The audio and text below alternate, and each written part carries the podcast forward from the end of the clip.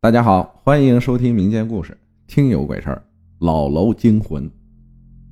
我小时候特别胆小，尤其害怕鬼呀、僵尸啊什么的，所以每一次看恐怖片总是吓到睡不着觉。而我周围像我姐、我表哥胆子却很大，也总是喜欢拿这些东西吓唬我，所以晚上就一个劲儿的害怕，有时甚至会跳着冲进父母房间，然后就被臭骂一顿。说我没出息，害怕那些不存在的东西。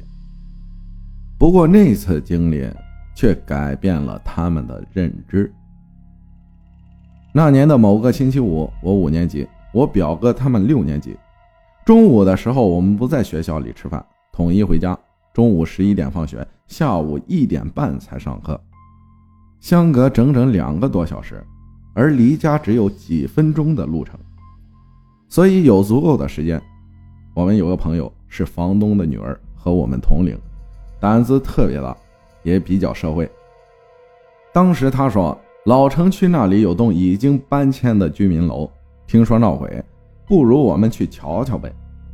本来我是坚决不想去的，但是碍于颜面，毕竟我是个男的，胆子还没有女生大，这不是笑话吗？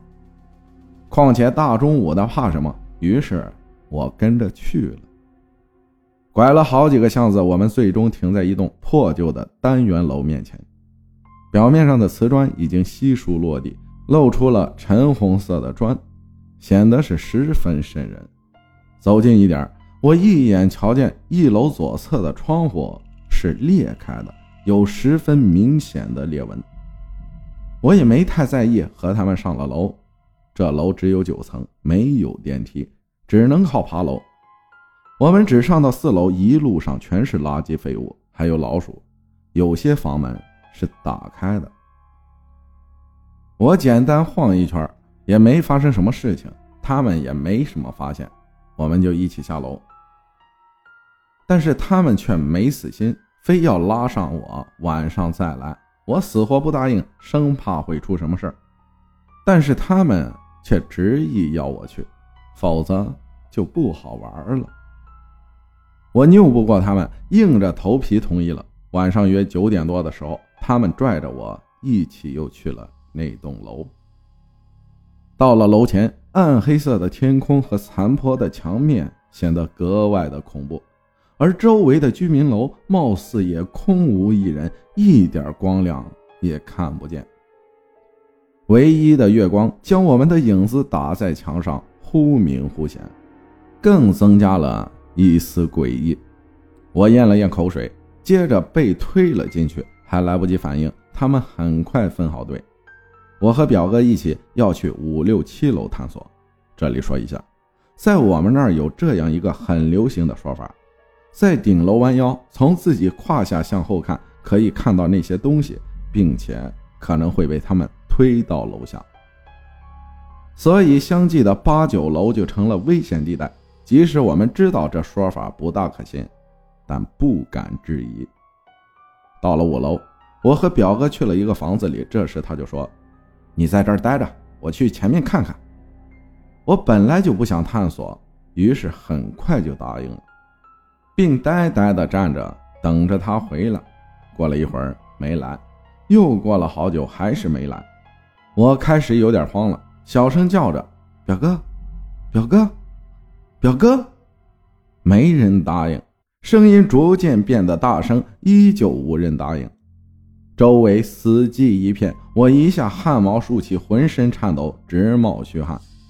往后退了几步，把后面的塑料袋弄得沙沙作响。这时，远处的一个空洞、黑暗的房间传来吱喳的声音，我实在撑不下去了。失声大叫，转头就跑。我跑得飞快，很快到了一楼，但不知怎么的，就猛然跌了一跤，而旁边就是那个碎了窗户的房子。我用双手把自己半撑起来。正在此时，冷风吹过，那房子的门吱呀一声打开了，露出一条缝隙。不过缝的下部分是白白的，上部分却是黑色的。像是有个穿白衣服的人站在那里盯着我。更恐怖的是，我记得这个房子的门锁死了，因为中午我亲自看过。接着，我就昏了过去。这期间，我做了一个梦，梦中在这栋楼的一楼房子里，接着，突然一位年轻女人撞在了窗户上，留下裂纹和血迹，然后被一个男的拽着头发拉回了房中，一顿毒打，最后竟被活活打死。看到这一幕，我一下子惊醒，却发现自己在楼外，旁边就是表哥他们。他们说是他们把我从楼里带出来的，还问我发生了什么。我惊魂未定，好一会儿才一五一十的复述了一遍。房东女儿却惊奇的回答：“这里真的闹鬼啊！”后来才知道，这些家伙。对这里一无所知，单纯的为了吓唬我好玩，提前预谋好的。所有人惊出一身冷汗，都吓得不轻，一路跑回家的。回去已经十一点了，本以为不会发生什么了，结果晚上我依旧睡不着。闭上眼，那一幕就跳了出来，我十分害怕，又不敢给父母说，怕又被骂。所以在床上煎熬了两个小时，最后实在撑不下去，在恐慌中睡下了。又做了一个梦，我站在楼顶，背后有一个白衣的女人，看不清样子，飘着过来，一把将我推下，坠楼的感觉从头到脚逐渐加重，虚汗惊出。正在落地前的一会儿，我一眼看见一楼破裂的窗户，接着猛然炸醒，坐了起来。还未定魂，背后传来一阵寒意，然后有人拍了一下我的肩膀。这时我已经惊恐到了极点，害怕的边哭边跑进父母房间。我哭嚷着讲述了刚才发生的事，父母也已经半信半疑。最后，我搬到父母房间和妈妈睡，爸爸则睡到我的房间。第二天早上，我开始头疼，然后发烧。去了医院开了药，当天中午婶婶就赶了过来。他从表哥那儿听说了昨天我们去那栋单元楼的事儿，爸妈一听是那栋楼，也吓出一身汗。后来我才知道，那里确实闹鬼。据说一楼的那户人家，男的吸过毒，还爱喝酒，妻子是花钱买的，经常家暴，每次都打到半死。那天吸了毒，产生幻觉。生生打死了妻子，分尸藏进了冰箱里。后来邻居发觉不对劲，很久没看到那女人了，争吵声也没有了，最后报了警。那次我父母也去凑过热闹，亲眼看到了被藏在冰箱里的尸体。这之后，婶婶去找来一个懂这些的和尚，他一看，告诉我父母，这孩子阳气弱，胆子小，被吓得不轻。已经丢了魂儿，那女人还是恶鬼。这这这可怎么办？后来我父母苦苦央求，又出钱又出力，那和尚才答应。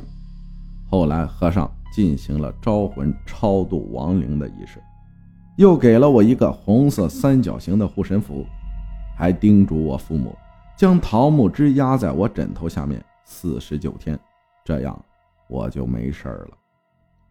后来果真好了一些，又过了整整半年，我才适应。